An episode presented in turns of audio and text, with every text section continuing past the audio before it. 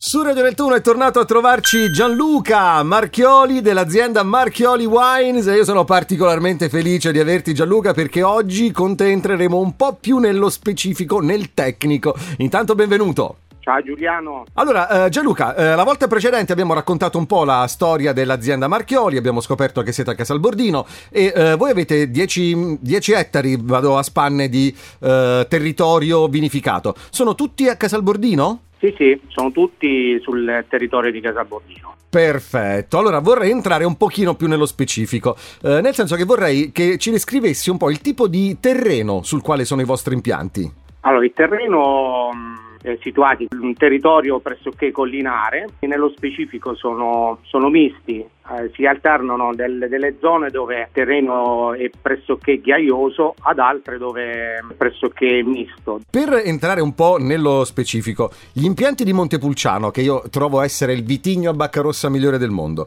come, come sono? Abbiamo sia eh, dei, dei vigneti quelli un po' più vecchi sono impiantati con la caratteristica pergola nostra abruzzese, il sì. tendone, eh, ad altri che ho rinnovato nel corso degli anni che sono impiantati con impianti affilari a Gugliò.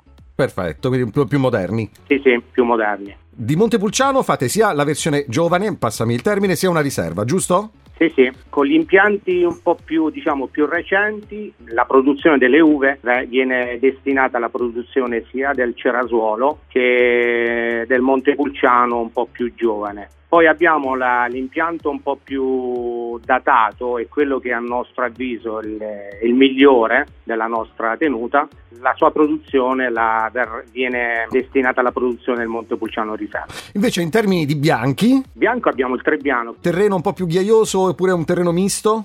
curiosità mia, e anche a livello di esposizione, perché poi lì a Casalbordino, vicini al mare, eh, con l'influenza degli Appennini da un lato, insomma, si possono creare quelle condizioni per un bianco con la sua importanza, insomma.